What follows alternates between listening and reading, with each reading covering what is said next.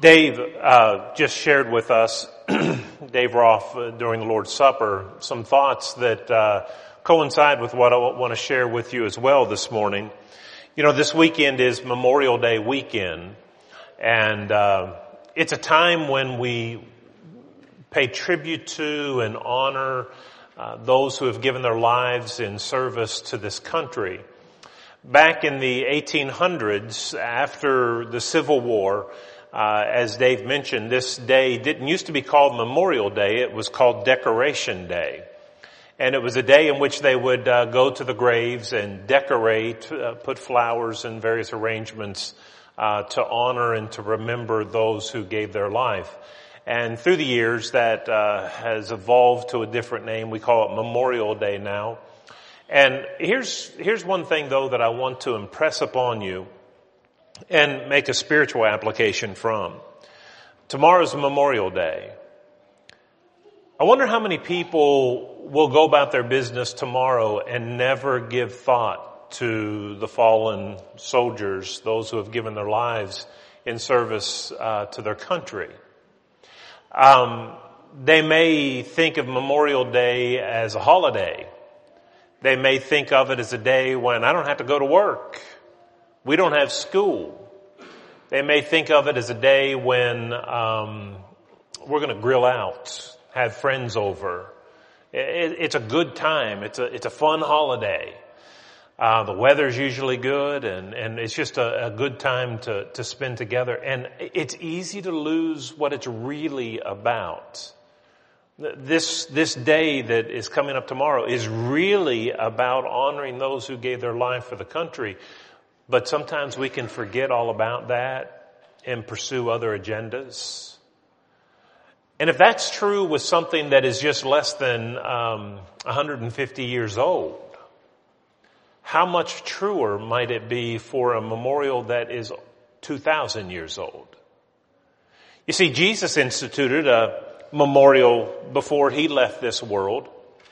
And he said, I want you to do this in remembrance of me. And, and so that memorial was set up and it's to be done until he comes again. And he hasn't come back yet, so we're still doing that same thing that he asked us to do.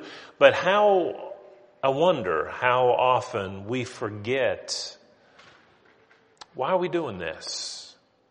I almost saw if I could switch up the way we did the services this morning, and uh, it, was too much of a probably a hassle to try to get it all worked out and lined up with the sound room and everything. But I would have liked to have preached prior to the Lord's Supper this morning, so some of the things that we have to say uh, would be fresh on our mind as we partake of uh, the Lord's Supper.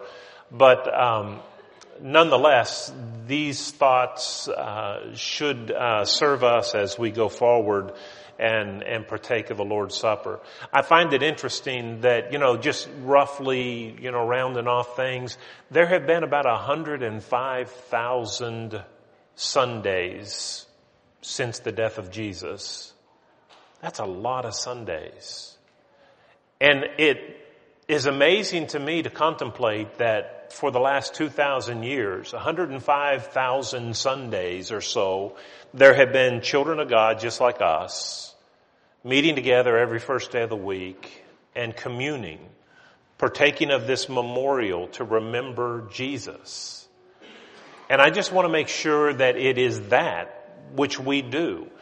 In 1 Corinthians chapter 11, they had abused the Lord's Supper. The church was coming together and they were partaking of what was the Lord's Supper. But Paul said, you know what? It's not even the Lord's Supper that you're doing. They had so perverted it that it ceased being the Lord's Supper. It, it ceased being this memorial that Jesus asked them to remember and it became something totally different. And I don't want that of course it can still happen today and I don't want it to happen today. When we take the Lord's Supper, I don't want it to be just that quiet time where I'm patient and I take a sip and I take a piece of bread and, and, uh, you know, wait till it's over with and then we get to the sermon. That, it has to be more than that. But it can very easily degenerate in, into that. And so what I want us to do this morning is answer this question. How can I partake of the Lord's Supper in a way that is meaningful and I don't lose its purpose and its intent? How can I, how can I do this so that I'm not just going through the motions?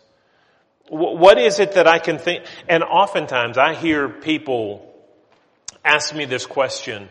What is it that I can think that will help me to keep focused? A lot of new Christians, a lot of people that have never, you know, they obey the gospel and, and, uh, you know, what are they supposed to do? They see people doing this thing where they take a piece of bread and they, they take the cup and they see that and they go through the motions of that, but maybe they haven't been instructed about the Lord's Supper.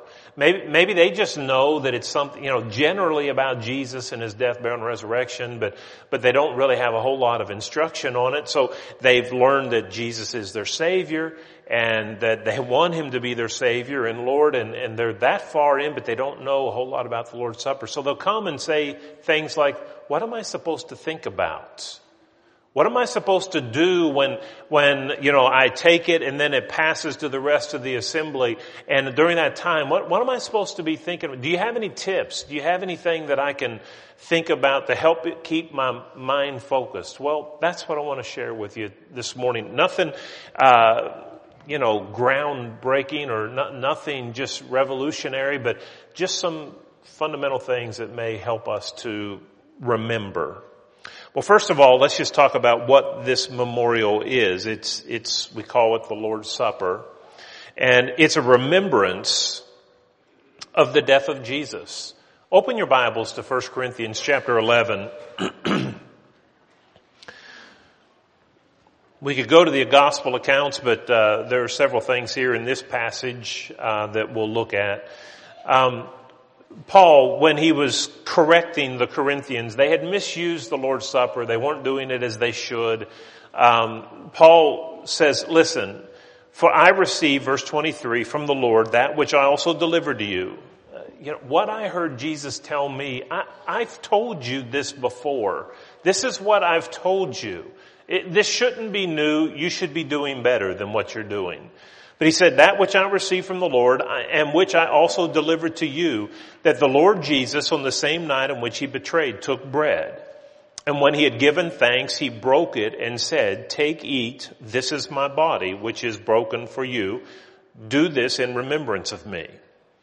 And in the same manner, he also took the cup after supper saying, this cup is the new covenant in my blood. This do as often as you drink it in remembrance of me.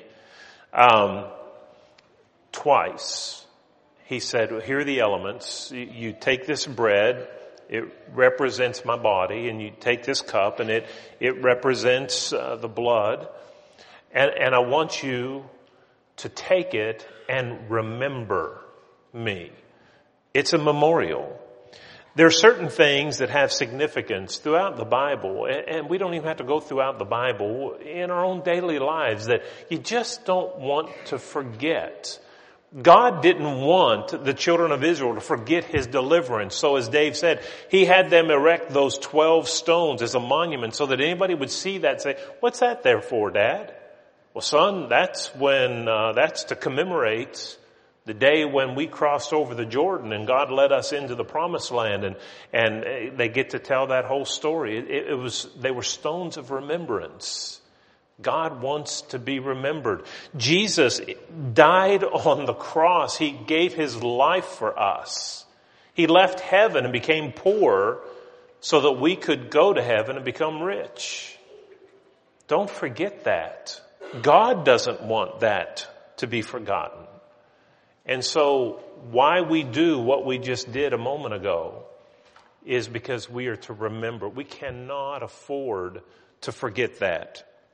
The second thing that the Lord's Supper is, it's a proclamation. Look at what it says in chapter 11 and verse 26.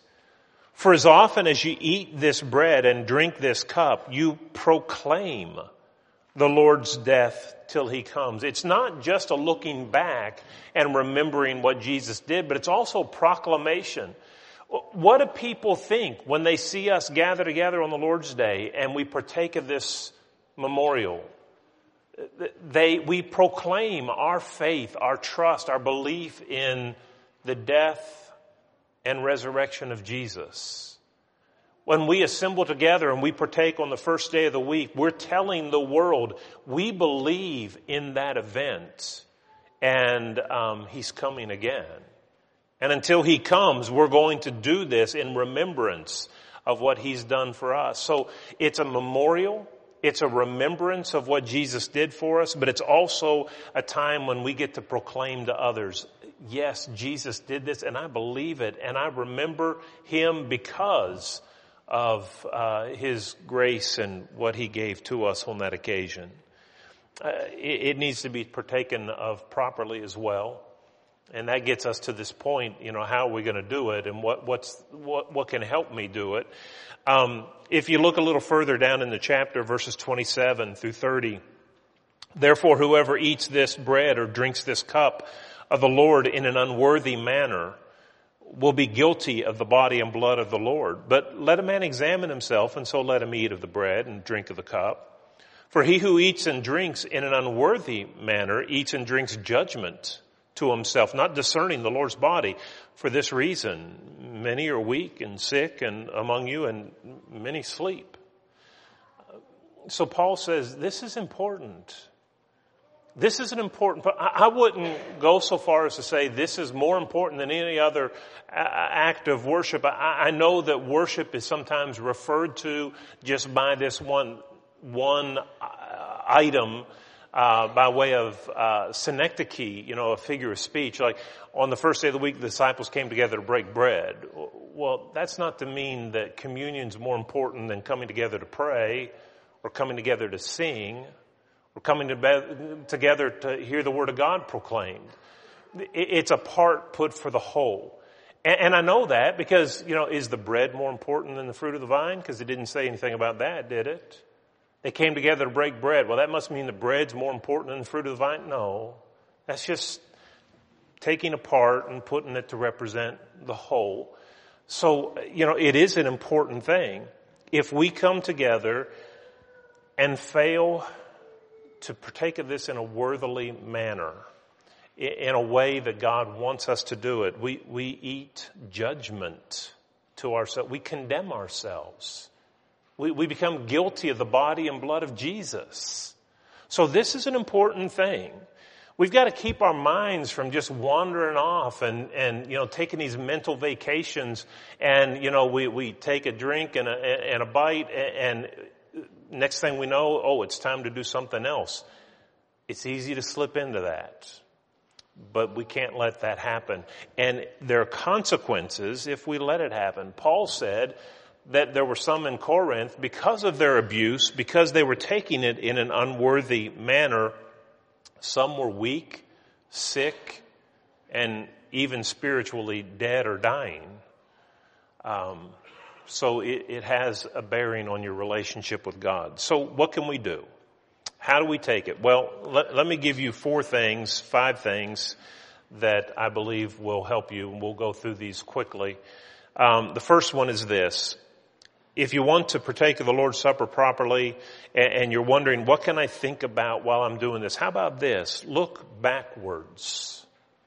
Look backward to the sacrifice of Jesus. Spend some time in reflection. Do this in remembrance of me. Maybe open your Bible and look at Matthew chapter 27 or, or John 19 or somewhere and, and just start looking back at, remember what they did to him. Remember how he hung on the cross. Remember how they scourged him. Remember how he could have called a legion of angels to come and to protect him, but, but he didn't. Remember how he died while people mocked and made fun of. Remember how hard it must have been for him to have not responded in his own defense. Remember the conversation that he had with the two thieves on the cross. Look back. That'll help to keep us focused. That's what he tells us to do. We're to do this in remembrance of me. So when you take it, maybe helping to keep our minds focused would be to, to actually look at the text and let it remind us of what took place, what we are remembering. But also look forward. and look forward to his return. 1 Thessalonians chapter 4 verses 13 and 18. He does say that we proclaim the Lord's death till he comes. And so it's a proclamation. What are we proclaiming? It's a proclamation. Well, we're proclaiming that because of our belief in Jesus and his, our trust in his word, he said he would come again and receive us unto himself that where he is, we may be also. He said that he will come as he left in the clouds and we'll meet him in the air. He said he'll raise the dead and the dead will live again. And the graves will be open and both the righteous and unrighteous will rise up from those graves because of the word and the power and the faithfulness of Jesus. He said there will be a separation, a day of judgment where the saved will be granted heaven and where the wicked will be sentenced to an eternal hell. Remember what he said. Look forward um, to the Lord's Supper. Why are we taking this? Because Jesus is coming again. And, and I want to be among those that he takes to heaven with him. How can we partake of it? Well, look backward, look forward, look inward. That's what he tells us to do in 2 Corinthians, uh, or this passage here in 1 Corinthians chapter 11, as well as, you know, you can look at a, another passage off topic though, but 2 Corinthians chapter 13 and verse 5, examine yourself. Uh, but he says to let a man examine himself and so let him eat.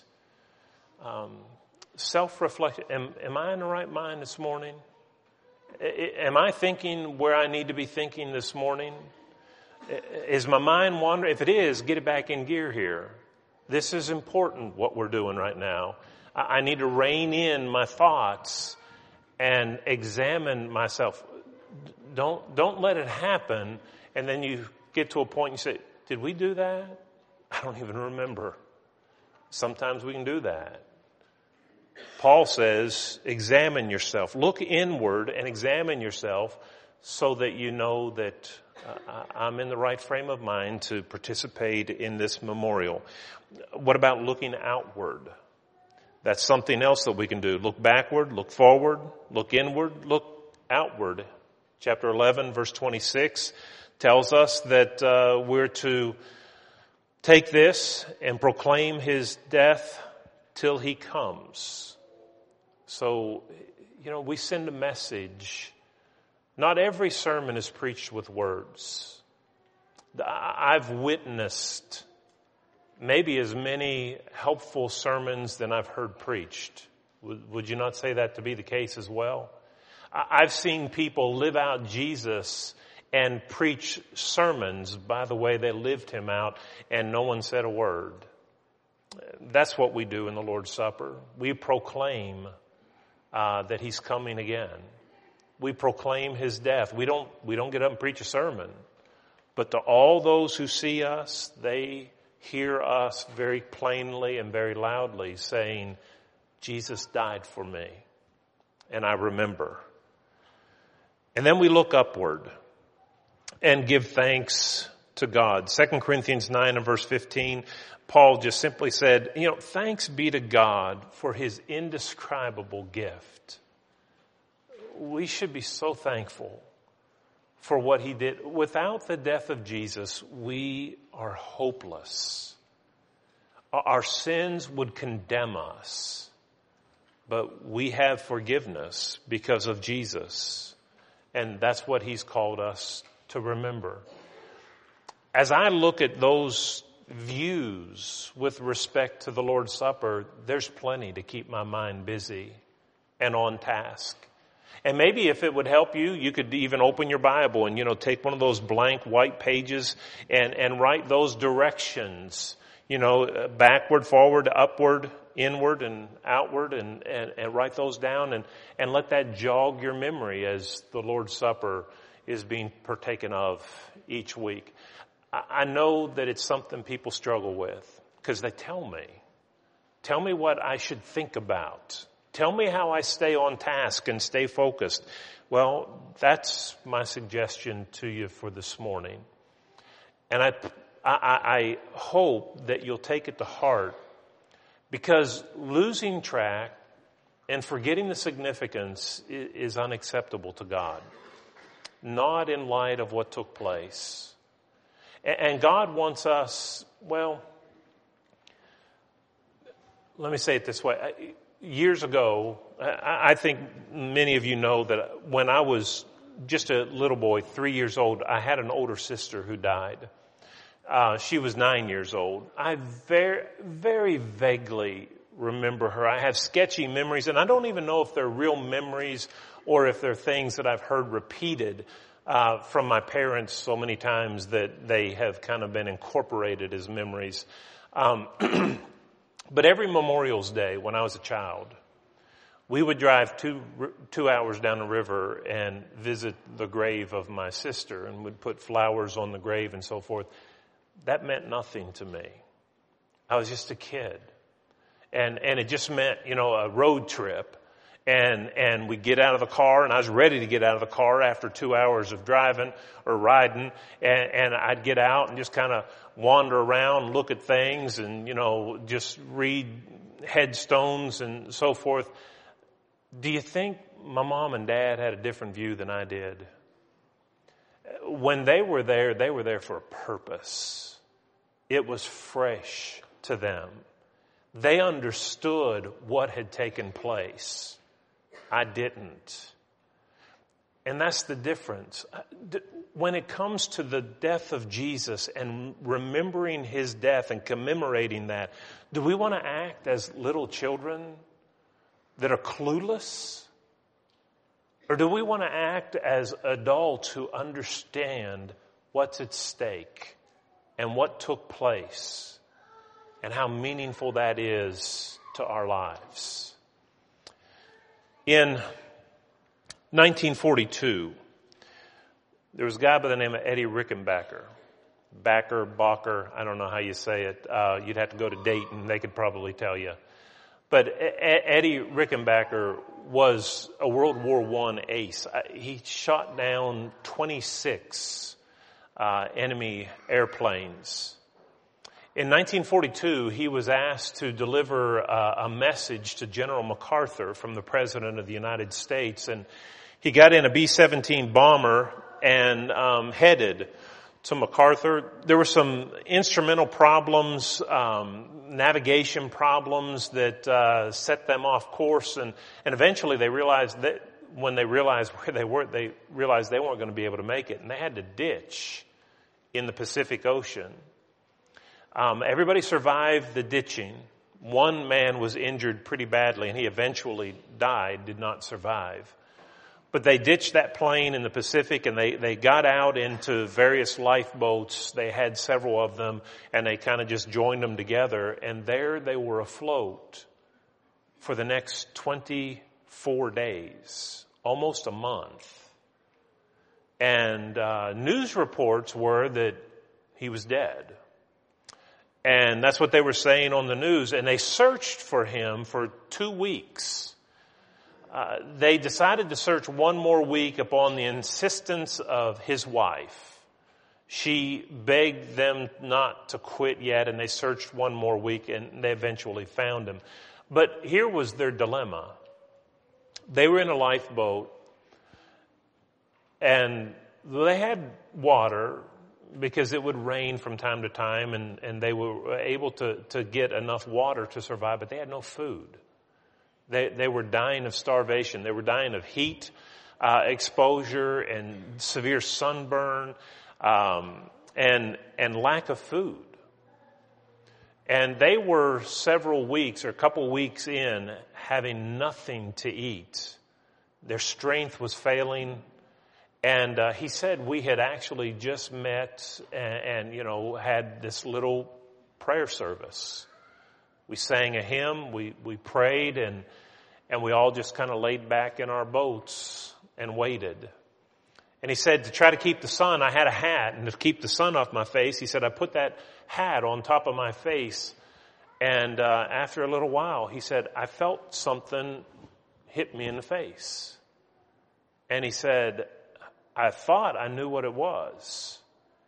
I didn't move, but I peered out underneath my hat and I saw the guys in the other boats and they were looking at me and, and their eyes were huge. And he said that confirmed to me that a seagull had landed on my head.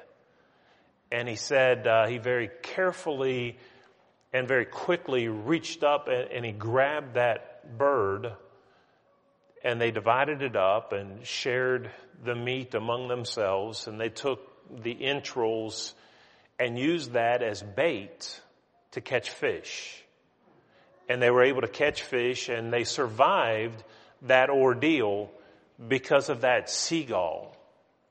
That seagull gave its life so that they could live. Rickenbacker died in 1973.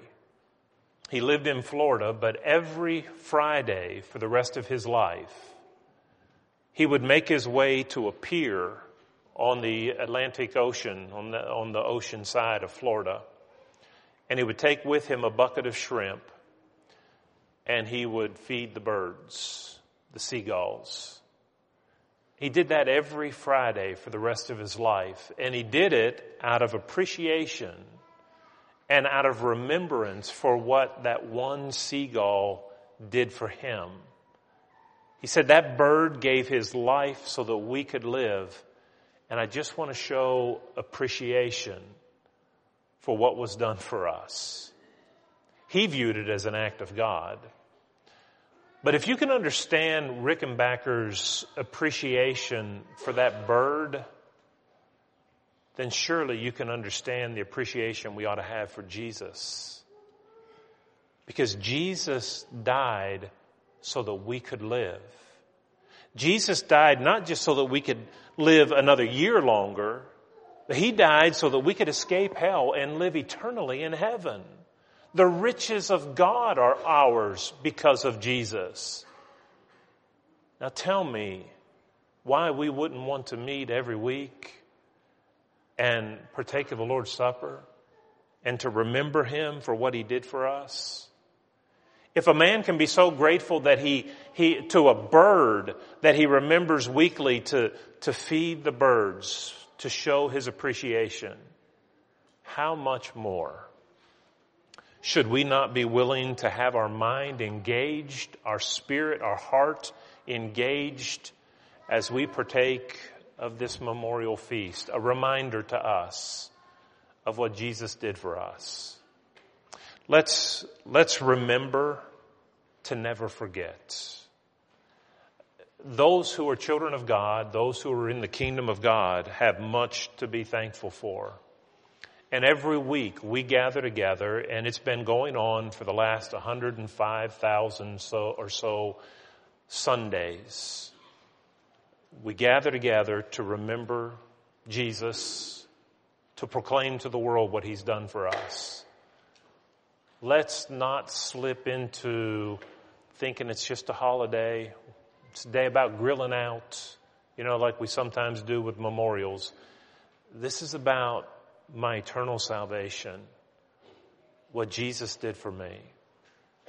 Let's not forget and maybe some of the things that we shared this morning will help us to remember. If you're not yet a child of God, not yet a part of His kingdom, then you need to obey the gospel and take advantage of the benefit and remember, like the rest of us, what Jesus did for you. If you're here and you haven't been baptized into Christ, we'll assist you in that. And if you're a child of God already but unfaithful and you need to just come back, we'll pray with you if you'll come as we stand together and sing.